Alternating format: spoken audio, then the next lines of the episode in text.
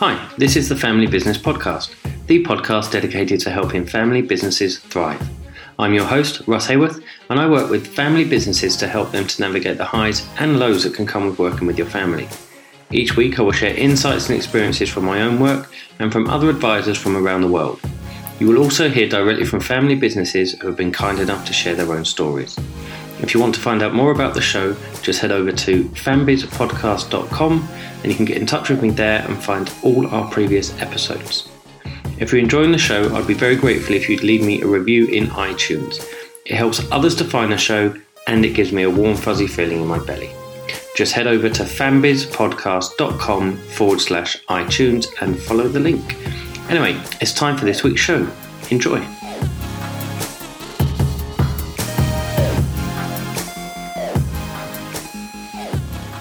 Well, hello and welcome to this week's episode of the Family Business Podcast.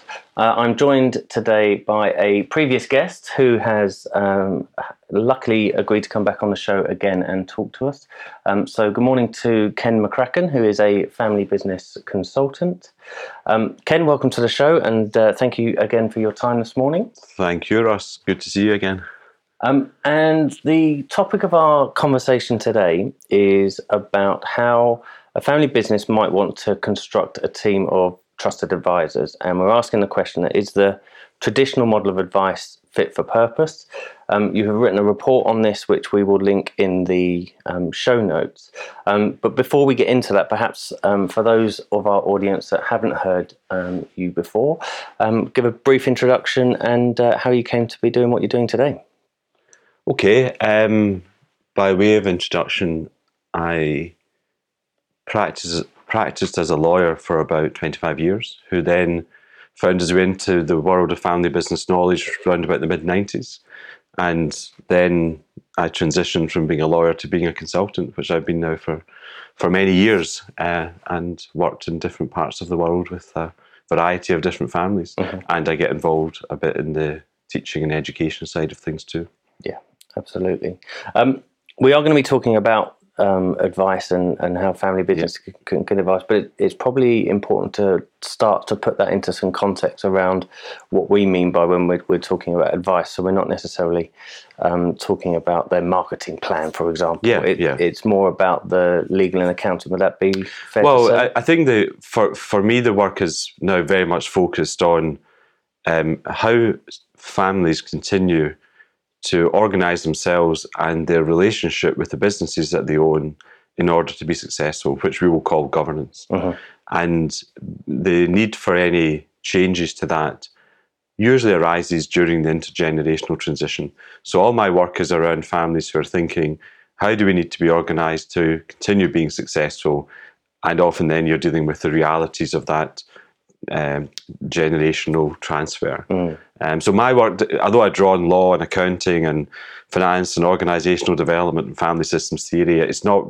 It's all of that. You're really working with the the entirety of the family and all their business and all their other assets to try and figure out how do we keep going forward together. Yeah, and I think it's fair to say that um, oftentimes families don't necessarily know where to turn for that advice because traditionally they would have conversations with their accountant, for example, yeah. and then um, conversations with their lawyer, and they may have a financial planner or a, a business coach, or um, there's various different areas that they can um, get advice from.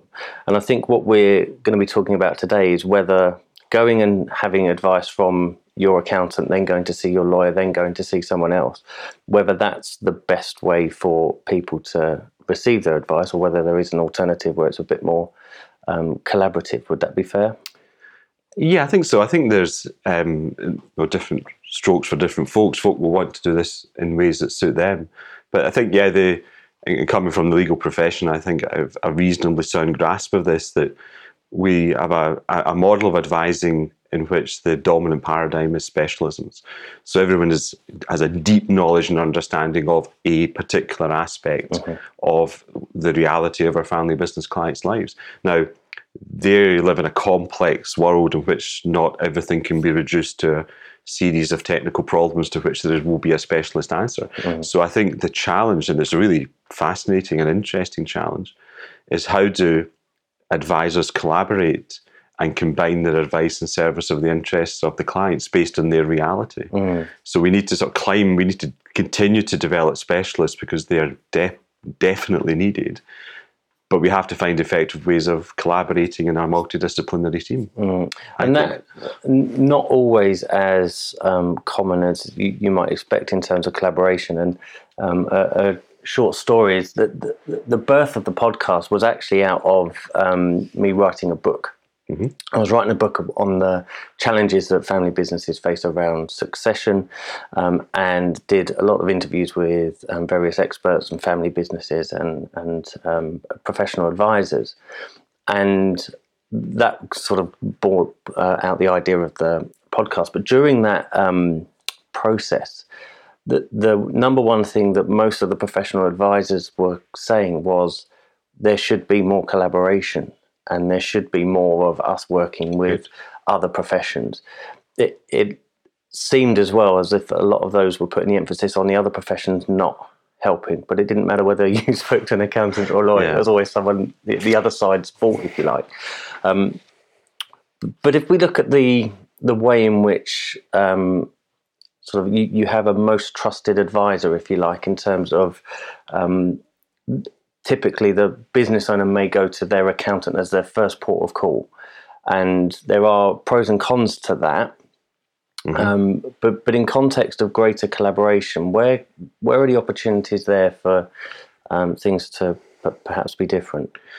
Yeah, I think the um, well, first of all, it's good to know from your own work, Russ, that the, the advisory community is aware of this. So let's interpret that as a and there is an appetite among advisors to find an effective way to do this, mm. which is a good start. Um, however, personally, I have a bit of trouble with the idea of there just being one most trusted advisor. It, it's a term that's used often. It's, I think, perceived as a pivotal role, an influential role. Mm. It's almost an aspiration for some, isn't it? Yeah, we want, want we want to be the, we want to be in that pivotal position. And, and, and other terms are used um, to try and explain what it means. Um, some call it the the conductor who directs the rest of the orchestra. Some call it well, to use an Americanism, it's the quarterback that's uh-huh. sort of directing the team. There's also the term gatekeeper that is used, which is one that probably troubles me most because it does conjure up in my mind the idea of the advisor keeping the client captive and uh-huh. basically keeping the advisors away from the client. Yeah. I, I just think this idea of there being a particular person in that role um, doesn't help collaboration because really what the clients I think need are the different specialisms that they need access to and they need them to collaborate effectively. Mm. And I think the leadership of the team will be driven by the task at hand. I mean, if the clients are buying a property, they want their property advisors, but they yeah. might need them to collaborate with the tax people. If uh-huh. they're they're trying to create a, a, a, legal document, they'll get the lawyers in advance, but they might need to speak to the financial advisor about the long term planning and care. Mm. Uh, so I think the team has to figure out how to collaborate without necessarily any of them wanting to occupy this most trusted advisor position. Mm. Um, I think there's. I mean, I, I, I, I suppose it depends. Uh, advisors have to approach that as uh, as they see fit, but there, there's something kind of you say we aspire to have that power and control over the client's lives. Uh. I just not think I just don't think that's what team advising is meant to be about. It's, it's delivering a more effective service. And if you have to be a very small player in a, in, in, in a team, why not accept that graciously and do yeah. your job effectively? And I think as well, um, uh, we see quite often with um, again generational um, transition. Mm-hmm. There's an appetite for the next generation to change the advisory team because they are seen as their parents' advisors because they have yeah. that level of control over the, the business. It's not something that is that there's a huge amount of longevity there because the relationship they've built is uh, everything has to go through me, and I'm I'm seen as the the gatekeeper to, to everything else. And yeah, I mean, disrupted yeah, so I think that you know if you're if if you want to make this about an individual in that position, then there's a problem of succession in the role of most trusted advisor. Mm. So it might suit the individual for the duration of their professional career, and they might think, well, that's all I'm interested in. I don't have to think about what next. But I think we could do better than that. I mean, I think if you're putting the as, as you've just said, Russ, if if the reality of the clients' lives are that they will transition between generations, then the advisory community that serves them has to have a transition plan in order how to do that effectively. Because that's the reality of their client's life. It's not a transaction. It's not just a moment in time. There is a a, a longer duration that has to be approached strategically and thought through carefully. Yeah, and that's where a team approach can, um, or a collaborative uh, approach can be advantageous to everybody involved because it does, it has a longer term view almost by by default because you're you're looking at it from different perspectives rather than just. Uh, I'm a let's say a 65 year old accountant who's got a, a year left. Are, are you going to do the same job for um, a client or a, a family business in terms of transition as you would if you had other people in the team who were perhaps having a, a longer career ahead of them? Yeah, I think so, and, and also there's the you know realities of commercial life. You know, those who are in ad, ad, an advisory position now have to make a living from that. Mm-hmm. That's what their motivation is. But it doesn't have to be all it is. You can do that very effectively over the duration of your professional life, but take responsibility for ensuring that the clients are going to be well served beyond the duration of your particular uh, working life. Yeah. Um, but you know, our, short-term interest is obviously part of any relationship, but it, it surely has not to be everything. We can do better than that. Yeah, And I'm sure there's many that want to do better than that. I mean, if if if there are advisors who think of nothing other than this month's income or this annual, what that's fine. You know, it's up, it's up to the customers, the clients, to choose their advisors carefully. and if they want advisors who have a genuine concern about the long term interests of the family and their enterprise, they should ask and make inquiries of their advisors to make sure that they share that aspiration. Yeah. And that gatekeeper role that we've been um, talking about can also lead to some um, other difficulties. And, and I've been in the, the situation where the gatekeeper has to be in every meeting, has to listen to every bit of advice. And then Yeah. rather than the family say, okay, that, that sounds reasonable, they will immediately turn to the gatekeeper and go, does that sound right? And then, so who becomes your client? Yeah, who comes? to- Yeah, yeah. it's so the, point. the Yeah. gatekeeper, or are you talking to the family? And um, I've even had um, uh, one guy who um, didn't want to have the meeting um, uh, literally without that person sat in the room because they had that much influence. Now that could be seen as a positive from the gatekeeper's perspective because they've obviously built trust with that client. But if we're talking about stuff that is not their expertise or their specialism, then that you, you've got to hope that they know enough about it to to give a um, a decent judgment on that. Well, I think people who have that responsibility, it sounds, and with that comes power, have to exercise it very carefully. I think one of the the kind of things we watch when working with clients is to avoid creating any dependency. Yeah, I mean, really, our our mission in in in, work, in in working with family businesses is help them to understand the challenges they face and help them to make better decisions so that they can get on with their lives. We're not we're there to facilitate that. We're not there to become part of the network uh, on a sort of permanent basis.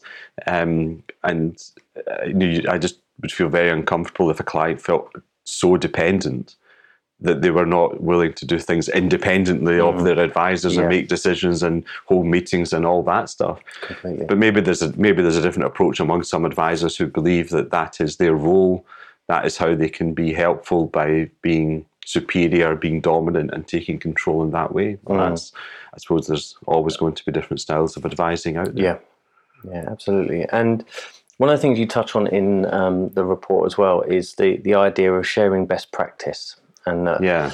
um, you know, as advisors, we should be sharing um, that. But but but as a concept, do you agree with the concept of best practice? I'm doing the air commentary. Yeah. it won't come across on the podcast. Um, but but um, best practice is, is another buzzword that, that Mm. is thrown around. But um, what are your views on it?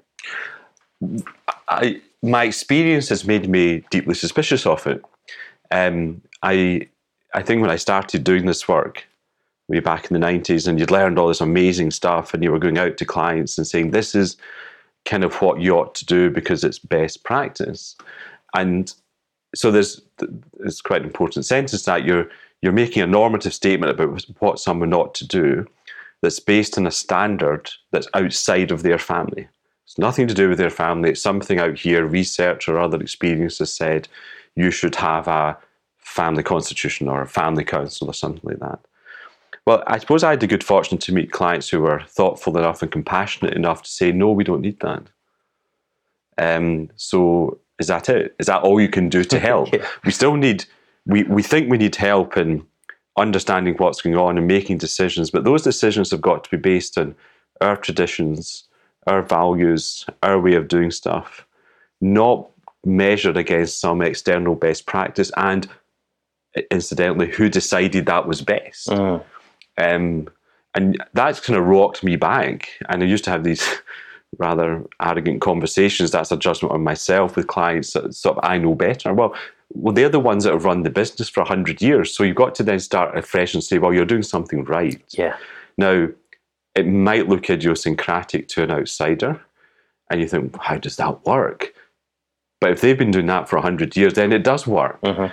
And there's no point in measuring that against an external best practice and then saying, well, it should it could be better. You should, and this is a very patronizing term, you should professionalize. Mm-hmm. So I I just sort of started to go in a different a, a different direction and believe that the, the, the task of the advisor is to try and understand the way the family like to do things mm-hmm. so that your help is um, compatible with their way of doing things. It's not my position to judge if it's good or bad or anything else. If it works for them, then it works.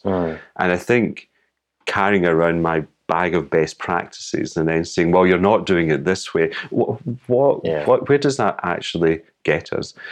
I don't think it gets us very far. I think you described it as a buzzword. It's you know we all probably use it in our marketing to elevate or add a sheen to our services good marketing but i would be i just well the, the, let's put it like this the families that i work with would share that view and in fact mm. some have said it's very refreshing because we're just fed up being told we're not very good. Yeah. And then you think well we are successful. So, you know, yeah. how, how does that how does that work? I mean, the, the classic was a, a, family that didn't have a board of directors. No, because they didn't like meeting together. Right. But they've run a successful business, as many families do, by staying out of each other's way. They operated in silos. Mm. So the suggestion that should have a board and have more regular meetings and all that good stuff, which will work for several families, would definitely not work for mm. them. And in fact, would have probably caused a lot of harm. Because the idea of them doing that would have raised their anxiety. They were imminent threat of conflict and all the effort and time, they might have thought, well, what was the point of that? Yeah. We were doing perfectly fine without it. Yeah. So for them, the challenge was can we replicate it? Can we keep doing it the way we like doing it? Rather than starting with an assumption that somehow having regular board meetings was going to be better. Hmm. I think the danger from an advisor's perspective as well, if you're taking a view of best practice is to have a board, for example, is you become shut off to the other options as well. If, if you're sat there in your mind and thinking, right, well, I know what best practice is because it's the buzzword mm. and, and it is to have this professionalization and this governance and all of this kind of stuff, but it doesn't suit that family.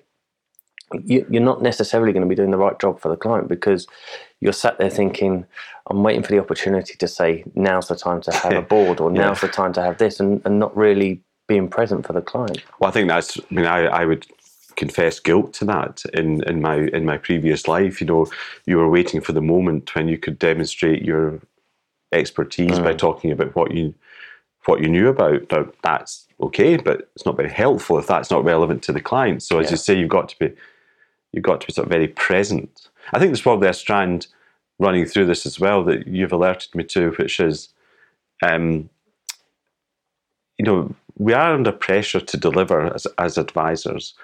And it kind of eases that process to have answers. The answer is create a constitution. The answer is create a trust. Yeah, whatever they ha- have a pension plan. Yeah. So you can get to what you think is a proficient answer um, quicker and believe that just getting there quickly is going to be most helpful to the client. Um, it does take time, as you've used the phrase, to be present in the meeting and a different set of skills.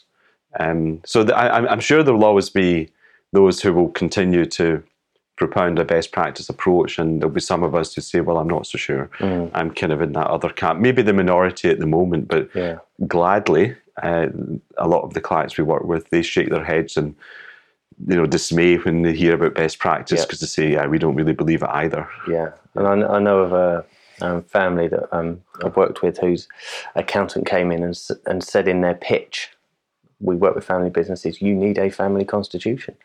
and it was in their pictures that they hadn't asked any questions. It was just in there saying you need one. It, yeah, it's, it's, the fam it was, it was down in your part of the UK. Uh, Russell was the family yesterday who were saying something very similar. They'd gone to a presentation about how to fund and well, they're in a particular sector.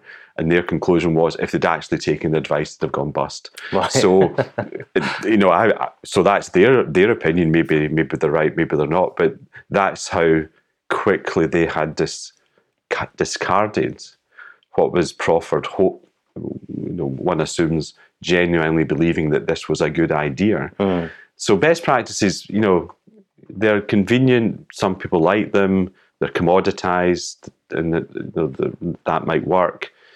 It's just making the clients believe that that is actually the best way to go about it. Mm. And as you and I both know, there's family businesses are much more interesting than just measuring by best practice, finding the gap and offering to fill it. Yeah. They are fascinating, but you've got to develop the knowledge and the skills to enter their world mm. and be present and effective and be and to be helpful. Yeah.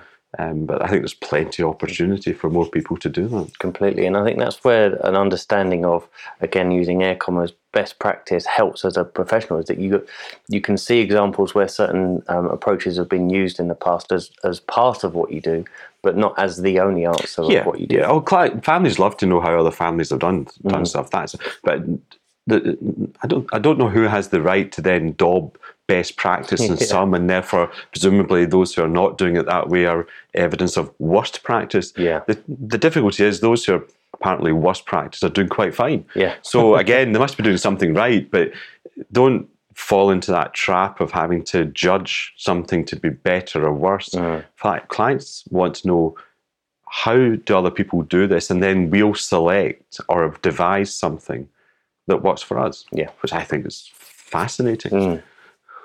I completely agree, and I think one of the important aspects of advice is obviously trust and mm-hmm. trust in an individual, trust in an organization. Um, it it can be difficult sometimes at the early stages of a relationship to um, to fully appreciate whether you can or cannot trust a, a, professional. Generally, you would you'd know the reputation of their organisation and, yep. and, do some yep. research on it.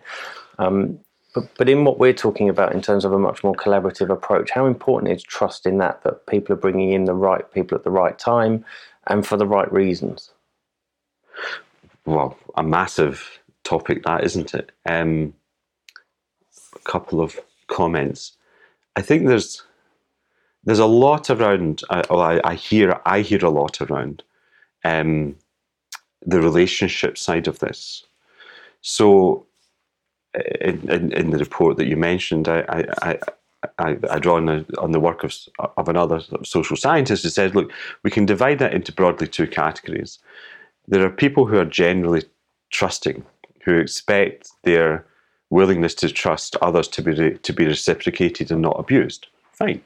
And there's others who are more suspicious and they tend to have a circle of trust that's based on some sort of common characteristics, um, social, educational, kinship, um, members of the same club, some sort of connect, some sort of connection that then makes them uh, able to trust those people, but be distrustful of others who are outside that community. Well, that's fine. That's just the way you are. That's, I think that's just, you know, people. If folk only want to work with people they know, then they have to. They will feel confident with that, but they've restricted the potential pool in which they are um, trying to select yeah. advisors from. So I think the this you know, the relationship side, um, and I suppose that's why we go out and do networking where, and we join associations and we want to enter these communities and to gain their trust and and, and it works for some people it has downsides the most obvious example being affinity fraud where people abuse a common connection Madoff being the primary yeah. example I give and then they abuse that albeit that they had got into the relationship in the first case because their clients had assumed mm. that they could be trusted because they came from the same background. So, you know, the, but I think the the the approaches to the to the relationship kind of there's I try to uh, explain that, and that's just who you are. But I'm also interested at, at the beginning as to the level that people trust and competence um, and demonstrable expertise. Mm-hmm because I mean, after a conversation, I'm going to uh, get on a flight. I, I, don't really care how whether I like the pilot or not. I just want to be able to take yeah. off and land. I want to be competent, and I assume the systems by which she's been trained and reviewed and appraised have all put in place a trustworthy system by which I can then, without knowing even who this person is, trust in their competence. Uh-huh. And I, I think we do that a lot in life. We, you know, I put my car in the garage. I don't know what they do, but I presume they know what they're doing, that yep. I can trust them. So there's, I think the, it seems odd to me, I think it seems odd that we so promote the relationship side of things, which matters, and almost take competence for granted. As, mm-hmm. as though people are saying, no, people who are not interested in competence, they can't kind of judge that. What's it, it's all about the personal relationship. Mm. I think the competence really does matter. Yeah. Um, and for some people, it will matter above all else. They might not even want to like their advisors; they just want to know they're doing a good job yeah, absolutely. and are the best that they that, that they can access. Clients have to make these decisions. I'm just sort of picking apart what's quite a complex thing and trying to sort of set it out, the relationship bit and the other aspects mm. of trust. Um, and then we can think about it and maybe mobilize it better in building it, building effective relationships. Mm. Um, I mean, people we all come from a background. We all are who we are. Um, we can't kind of do much about it, I suppose. But if that's the only basis upon which we can build trusting relationships, we're all going to end up working with people who are like us. Yeah, I think our world is far more complex, far more vast, and it cannot be based on that. So you have to have other ass- other things upon which clients can base their trust. And I think the most obvious one would be a demonstrable competence in what you're setting out to do. Mm. Yeah, completely agree with that completely agree. Um, you talk in the uh, report about the um, concept of shared purpose, um, and it, it, it, was something that um, I found very interesting. So, c- can we expand on what you mean by that, and then perhaps have a, a bit of a conversation around yeah. that? Well, we're certainly not alone in this we, um, view of family businesses, but the um, the fundamental question for any family business, and certainly one that's contemplating going forward, is why do you want to be in business with your relatives? Mm-hmm. Um, someone else described it why would you opt to be in a relationship of financial interdependence with your relative? That's what being in a family business is all about. Yeah. So, what is the answer? And the only people that can answer that are the family. Now, thankfully, it is among the most well researched areas of the family, bu- family business knowledge and practice. And that keeps coming back and telling us that successful families prioritize their financial success, but there's invariably another set of reasons that they want to, that, well, well, that motivate them to be in business together. The academics call it socio emotional wealth, uh-huh. just call it non economic reasons. So I think for the family, that's important and for the advisors, it's important to know. Yes. Um, and we can't provide the answer. Um, you have to help the family figure it out for themselves. Uh. But by way of a simple example, you know, a, a family that wants to build their business and sell it in 10 years has a fantastic reason for being in business together, and all their decisions and all their advice will be targeted towards achieving that outcome. Uh-huh a family that want to be in business for another hundred years and pass it on through generations have a similar motivation. But I presume that the advice and help they need will be different. Yeah. Now, if the, if we as advisors don't know what the family are trying to achieve through being in business together, how do we align our advice to um, helping them to achieve success as they define success. And the only thing we can do then, if we are not able to grasp that, is make assumptions. And there, what are the chances of our assumptions being right? Well, I think pretty remote. And we simplify it to the kind of really base level of everybody, everyone wants to maximize return and mitigate tax. Yeah. Okay. If, the problem now is that the research says, well, that's not what we're learning from family businesses. In fact, it doesn't actually feature in the lists of why do families want to be in business together. So, Yeah. in a sense, we're challenged to say if, if that's the kind of maybe I'm being a bit simplistic about it, but if that's the assumption upon which we base our advice, we now know from research and plenty of it that it's wrong. If you then work, if you work with a family and you find out why they want to be in business together, and you can then understand it, you can then, as an advisor, do some incredibly thoughtful, helpful, and creative work Yep. for that family, and the next one will be different, and the one after that will be different. How interesting is that? Yeah, Instead of assuming that all these families have the same set of motivations, you find out what they're actually all about, and then you align your advice towards achieving their goals. Mm. I just think that adds a lot more variety and colour to being an advisor. Absolutely, and it goes back to what we were saying earlier about best practice. Yeah. Because if if you're going in there with a set of assumptions that everybody wants to save tax, everybody wants to um, maximize profits for a, a business sale, for example, then the best practice solution for that is what's going to be top of your mind, rather than actually taking the time and effort to understand why the family is in business together, what their shared purpose is, and uh, aligning your advice to that. Yes, and and and I think if there is to be a collaborative team of advisors, they all have to understand it. They all have to respect it. Um, why do I say that? Well, I, I, you know, I, I, I do feel it's not our role as advisors to judge or have an opinion about why our families are in business. is it's to understand and then make sure that what we do is going to help them. Yeah. Um, if you've if you ever come across an advisor whose motivation for being in business you find unacceptable or whatever, don't work for them. But but the worst situation I, I, I would have to say is we are we make assumptions as advisors, which is adopting de- was making a decision to remain ignorant, and then we provide the client with advice. And if the client doesn't take that advice, the advisor might say, "Well, I don't understand why they didn't take that advice." Mm. That's a kind of routine.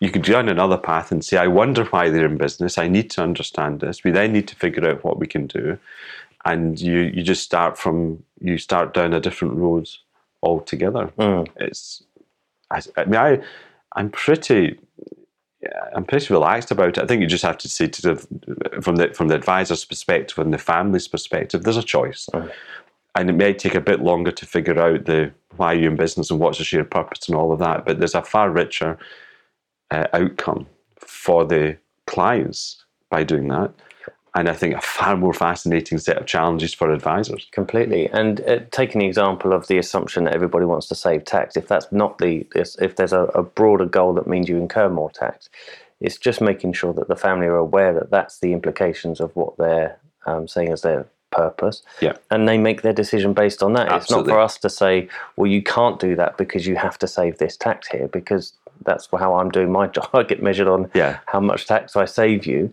Um, it, it goes beyond that, and it, it's it's aligning the advice entirely with the shared purpose. Should be how advisors feel rewarded, rather than I've saved them X amount of tax, as an example.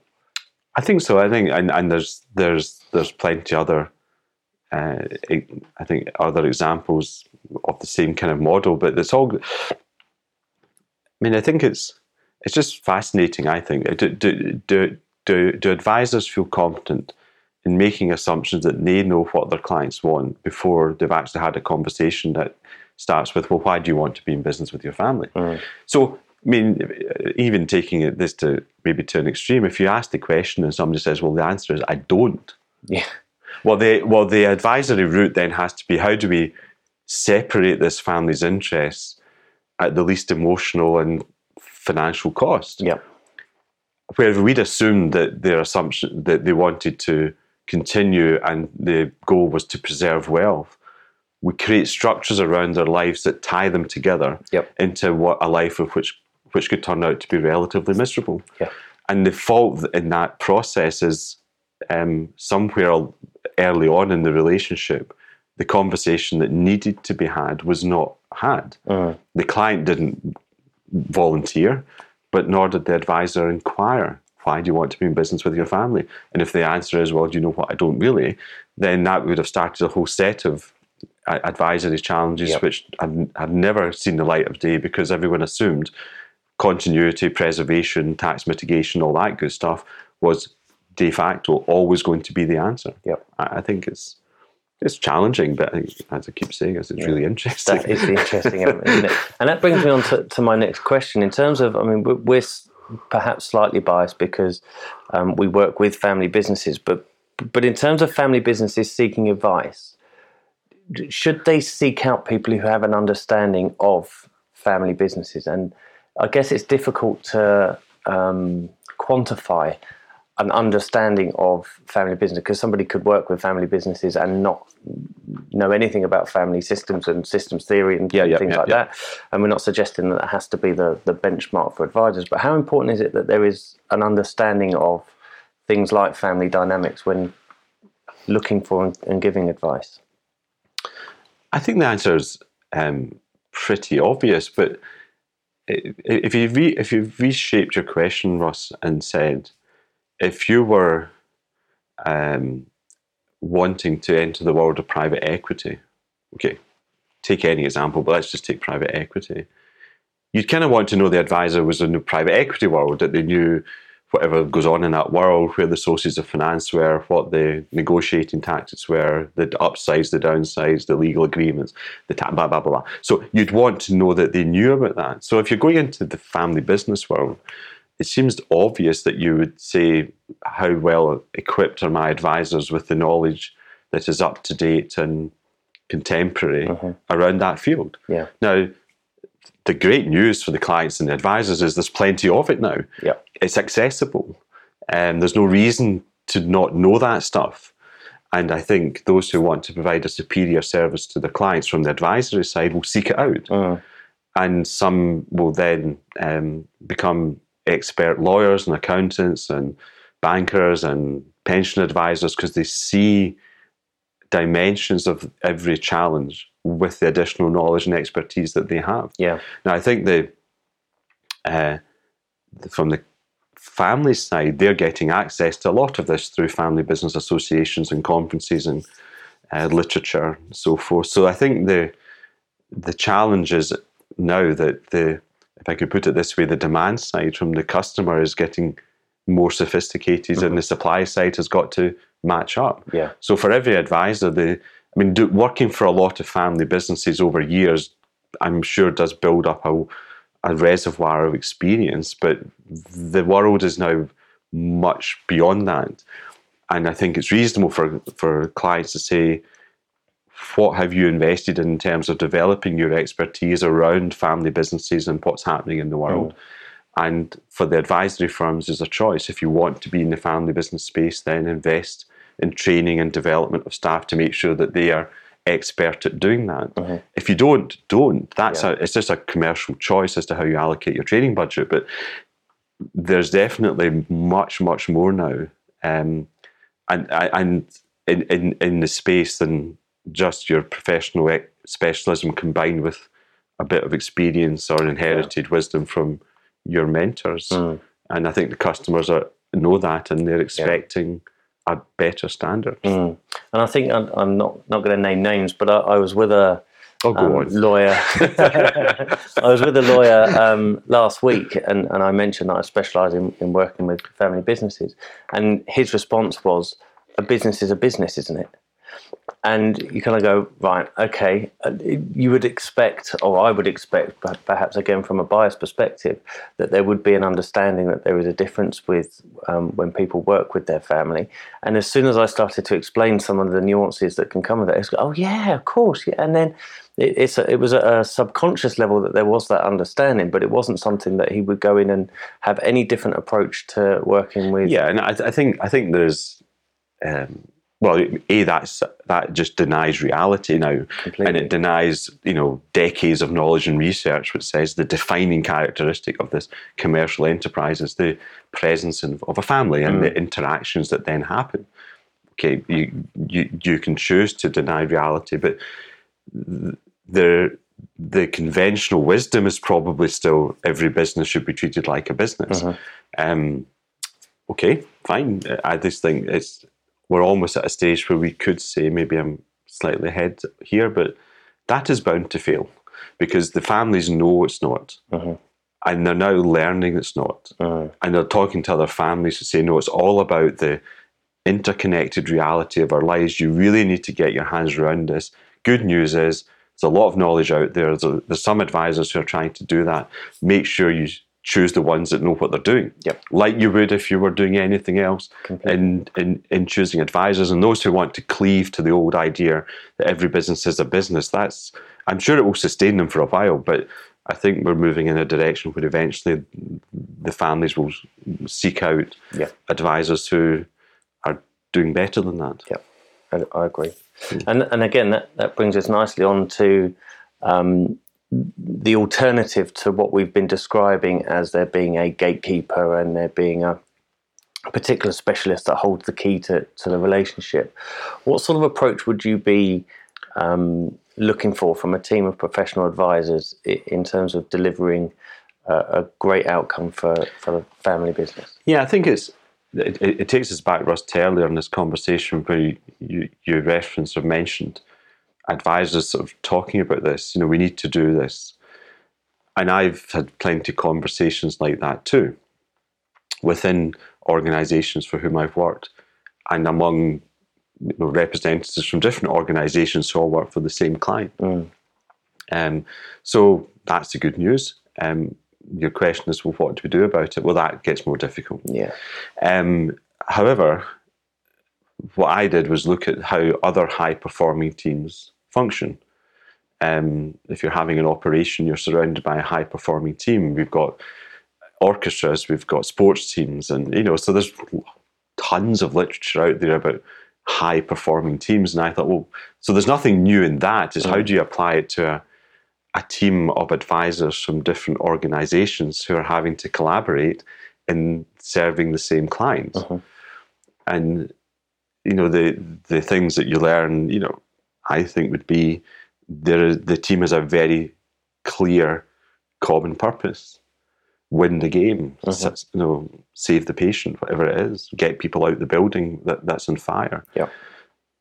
Then I said, well, for advisors working for families, that has to be what we've talked about is the shared purpose. Why is that family in business? We all have to understand it. We all have to respect it. And then we have to, as a team, say, what do we do about it? Well, then the team breaks down that into assign a, a series of tasks and who is doing what on the team. And in doing that, they resolve any territorial disputes among organizations where both could provide a particular service, but for the purpose of being in this team, they're not going to waste their time competing with each other. They're going to say, well, there's how this team has to be assembled, and well, I could do that work on this occasion. You're doing that work, but I'm not going to then try and undermine you because Yeah. in doing that, I'm undermining the team. So we we kind of agree what our boundaries are, and then you just keep following the kind of logic of of um, what seems to be the literature and teams functioning. For example, team incentives. Now we talked about you know team bonuses in industry. There's lots of that. You know, so why why doesn't that apply to a team of advisors? If the team performs well, should the team receive a financial incentive? um, rather than every individual member in the team only being concerned about their own income, Yep. commission and fees or whatever, they're actually interested in the performance of the overall team because they have an incentive to make sure that the team delivers in the way that it's undertaken to do so. Yeah. Um, the team will have to trust each other to operate in that way. Um, and which is easier said than done in some respects, isn't yeah, it? Because it's you know the, the, the again in the, the interview process for the, for the book, it was um, it became apparent that there was a reluctance in some respects because it was felt the other professionals would kind of check up on them and cut across their advice and go, well, yeah, you could do that, or and, and undermine them a little bit, and and therefore it's easier not to expose yourself to that danger of being undermined than it is to actually work with somebody and, and build that trust over time, but because it's the right thing to do. For But then the you're client. saying, uh, well, are you saying the problem is that advisors can't trust each other? I I think um, sometimes there, a particular chat I had um, brought this home is that there was um, al- almost a reluctance to, to be scrutinised by somebody else in the professional space in case it cut across the, the, what they were trying to, to achieve. But that goes back to that shared purpose and the best practice. It's kind of the, the counter argument to that is if you're going in with a mindset of my advice is the only advice that really matters and really counts, you're going to shut the doors off to any other form of Yeah. um, advice there, which we're, I think, arguing that is probably the wrong thing to do for the Yeah, because I mean, client. I mean that doesn't sound very team-like because teams. I mean, I mean, there may be people who believe. I, I, I think this would be reasonable that the best type of team is made up of individuals each pursuing their own selfish interest, and that that will work itself out, and you'll get the optimum performance from the team. Um, the alternative is that the team has to figure out how to collaborate and uh, work together to get the best performance out of the team. So at that level, advisors have to be willing to trust each other to act in the best interests of the team and not to pu- pursue their self interest to the disadvantage of another team member. It requires people who are concerned about team performance to speak up. If there's an advisor that's not delivering, then they should be held they should be held accountable. And if there's a team bonus, there's a real snap to that accountability mm. because that person's performance might be undermining the team getting the bonus. Yeah. I, I also suggest in, in, in, in the report I wrote that if there's difficulty with this, which I think there is, I mean, I don't, I'm very, very practical about it, then why don't we take the advice we give to our clients, our family business clients, which is write it down? Mm. And we say, well, you, you mentioned uh, earlier, have a family constitution. So we write it down and we make it very clear, and everyone understands the rules. And this is what ownership means, and this is what the family council does, blah, blah, blah. Well, why can't we have a family advisors constitution that says to be part of this, to have the opportunity to work with this family, you have to abide by the following protocols or guidelines or codes of conduct in regard to your conduct. And failure to do so would eventually lead to you being removed from the team. Yeah. Uh, teams have to share information. I think clients get a bit frustrated about having to tell the same things over and over again to different advisors. I, I, I told him that. Can you not? No, we don't share information. Doesn't sound very team-like to Yeah. me. So I think the challenge. I don't think any of that strikes me as innovative because it's kind of almost bog standard in the literature about teams. Uh-huh. What seems to be challenging is how do we apply that to the advisory community who, and I'm part of that, have become used to working in isolation, each doing their own thing to a high standard of professionalism, wanting to get paid often as much as possible as we can negotiate, and that's all we're interested in. Um, well, that's not team advising. That's assuming that the client having a series of bilateral relationship with advisors who have that motivation to somehow accumulate into fantastic cohesive advice. Yeah. Um, I think that's now being challenged. That the advisors need clients who are willing. Sorry, advisors. Clients need advisors who are willing to collaborate. Yeah. And that brings the challenges for the advisors. Are you willing to share information? Are you willing to share reward? Are you willing to do what's in the best interest of the team, even if it is not in your self interest? And I think as well, there's um, an alternative to, to that, uh, uh, as I see, is um, if there's a reluctance from the client to have their accountant, lawyer, financial planner all in the same room at the same time, is because each of those advisors is potentially on the clock and they're paying three times the hourly rate to have that person sat in front of them when the the meeting may be focused on the legal aspects of something, Uh, whereas having a team approach where it's agreed who's best placed to go in and deliver that bit and to go in and run those conversations, Yeah. kind of takes that off the table a little bit because you're not sat there, for example, paying your accountant three hours pay for him to say six words. Yeah, I think so because if, if if the team is functioning well and they've decided their respective tasks and they respect the boundaries around that, then the client says, "I need to do this." So they they go to who would be the lead advisor for the team on that, and they assume that that advisor can then phone up the other people on the team and say, "Right, they've asked us to do this. Can you do this bit for me?" And the other team member will say, "Of course I will." Because there was another occasion when that team member was in the leadership position and had made the same call to the other advisor and said, "I'm now in charge of this team. Can you do this bit for me?" Yeah. and it, it, it, it does it, it is a different working relationship and um, it's challenging because that's not how we're used to doing things and that's not how most organizations with advisors measure their performance so we really go back deeply into the advisory organizations and say to really deliver a team-based model we have to kind of reconfigure quite a lot attitudinally uh, contractually um, how we rate and measure performance, Yeah. um, and that makes it very challenging. Mm. But not not if, if it's imaginable, it's doable. Someone's going to eventually say, "Yeah, we can do that." And I think um, as well that there's almost a self fulfilling prophecy with it in terms of if you can find people who are like minded, who believe in collaboration, who believe in very client centric outcomes, then by bringing those people together, Yeah. the outcome from that should be far more positive than individual, perhaps egotistic people saying, "No, I'm I'm the leader, I'm Yeah. the gatekeeper." It it should. It's logical that that should be a better outcome for for everybody. I think. Well, I think it. I would say it's a better outcome for people that want to work in that way. Now, if people believe, as, as you refer to, it as we're all uh, individuals uh, driven by ego and wanting to maximize their own reward or whatever, you know, those who like that should continue doing it. I wouldn't want them to change because that mm. would be impossible. Yeah.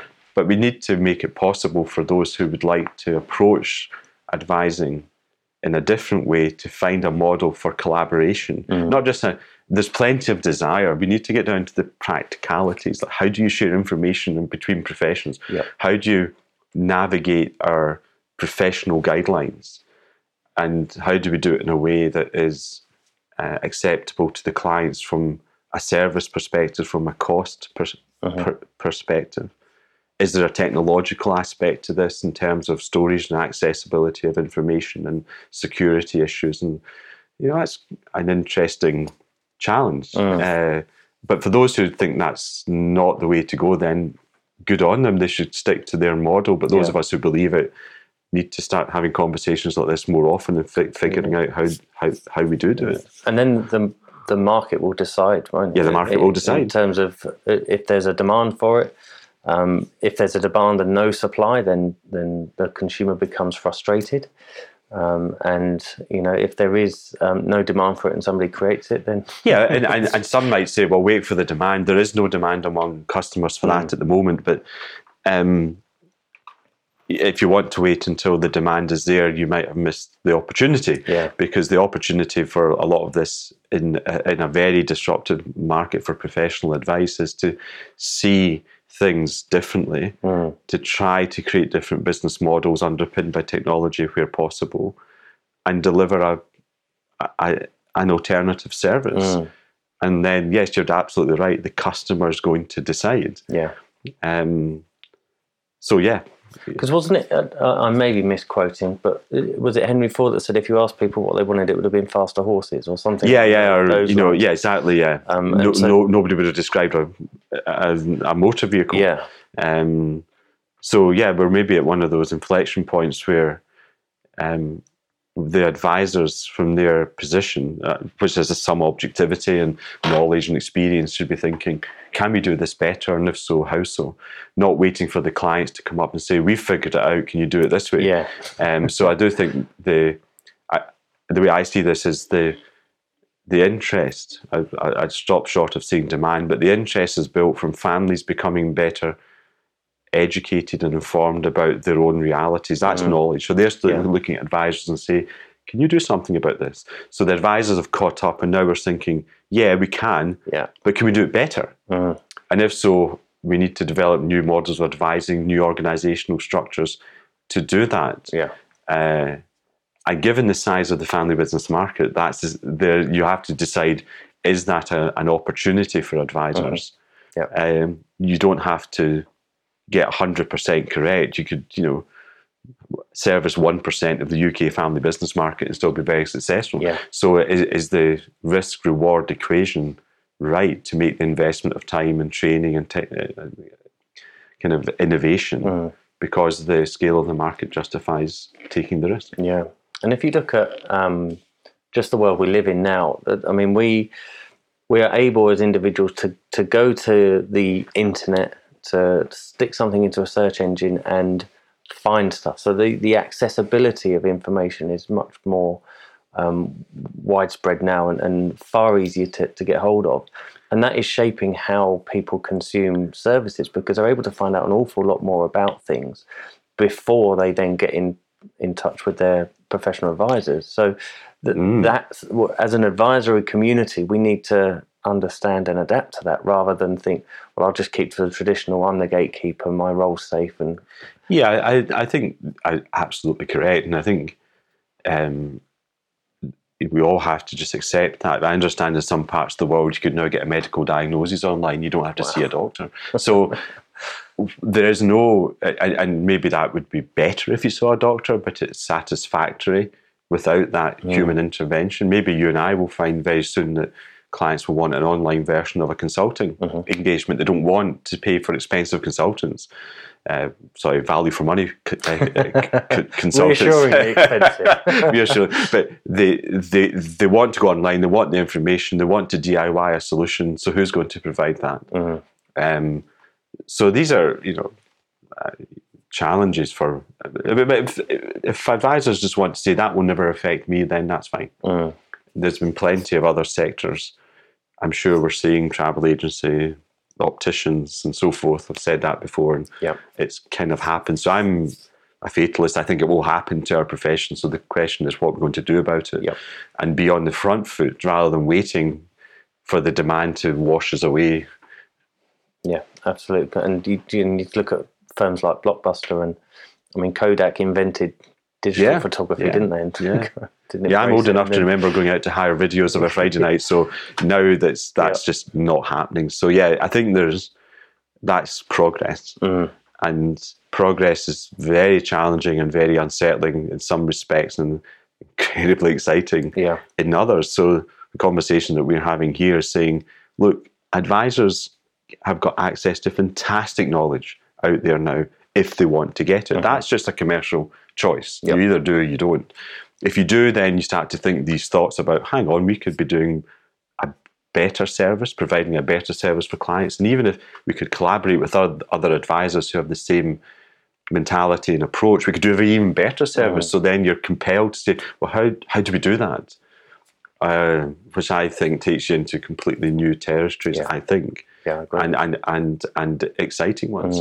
Well, if you if we take the example of Blockbuster and going along on a Friday night and renting a video for three days and having to post it back through the letterbox um, when when you were, were late, um, we were all relatively happy with that. That was something that we were happy with Yes. until something better came along.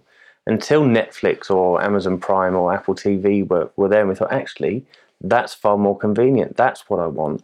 And then the, the consumer demand shifted to something that is far more aligned to how we live our lives. And I can see that happening in the advisory space, where traditionally it has been you go and see a, and a professional advisor rather than a team. Yeah. And actually thinking about it, there is a better way to, to be able to deliver that advice. And if it's created and it does work, then that's going to be the direction of travel. Yeah, I, I'd, I'd agree with all of that. That that that seems inevitable, doesn't it? It's just a march of events. Mm. Um, the I think there's. I mean, I, and I come from the advisory community, so I feel I can.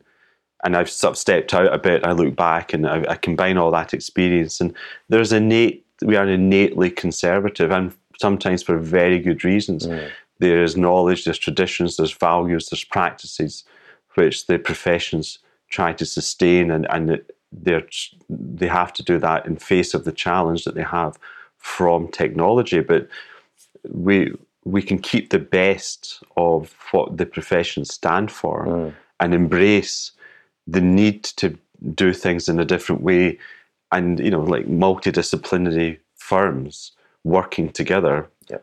members of whom are subject to different professional regimes because of the uh, profession of which they they are individual members. We, need, we just need to kind of figure out how to do that, The- and, and there will be a way. There will be. Yep.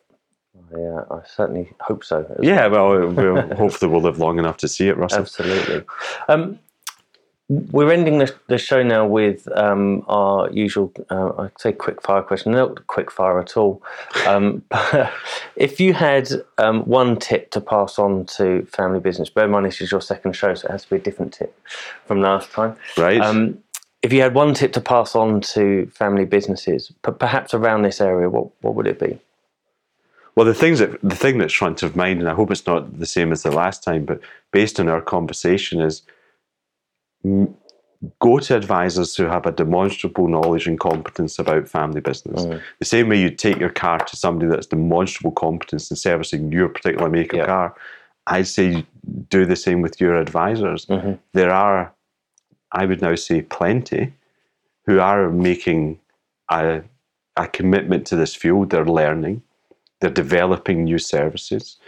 Go and find them, and to those advisors, market yourself as having that. Yep. Um, probably they still represent the minority, so you might have to look hard. But I think, given the importance that advice can have for the family and for their business and all manner of other things, I think that's worth the effort.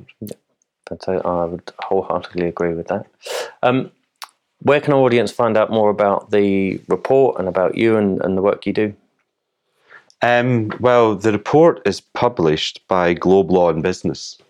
So that's globelawandbusiness.com. They p- publish a whole lot of that, uh, of, of, of, of other titles too. Um, I can be contacted by email. I, I've not uh, uh, yet got to you know, creating a website or anything like that. So, but um, I'm on, on LinkedIn, and uh, the email is ken at m-fbc.com. Fantastic. And once again, thank you for your time and your insights. We'll link everything up in the show notes so people can get in touch through there. Good. And uh, uh, hopefully, we finish in time for you to go and catch your flight. Well, thank you, Russ. It's always always a pleasure having a discussion with you. Good to see you again. Thank you.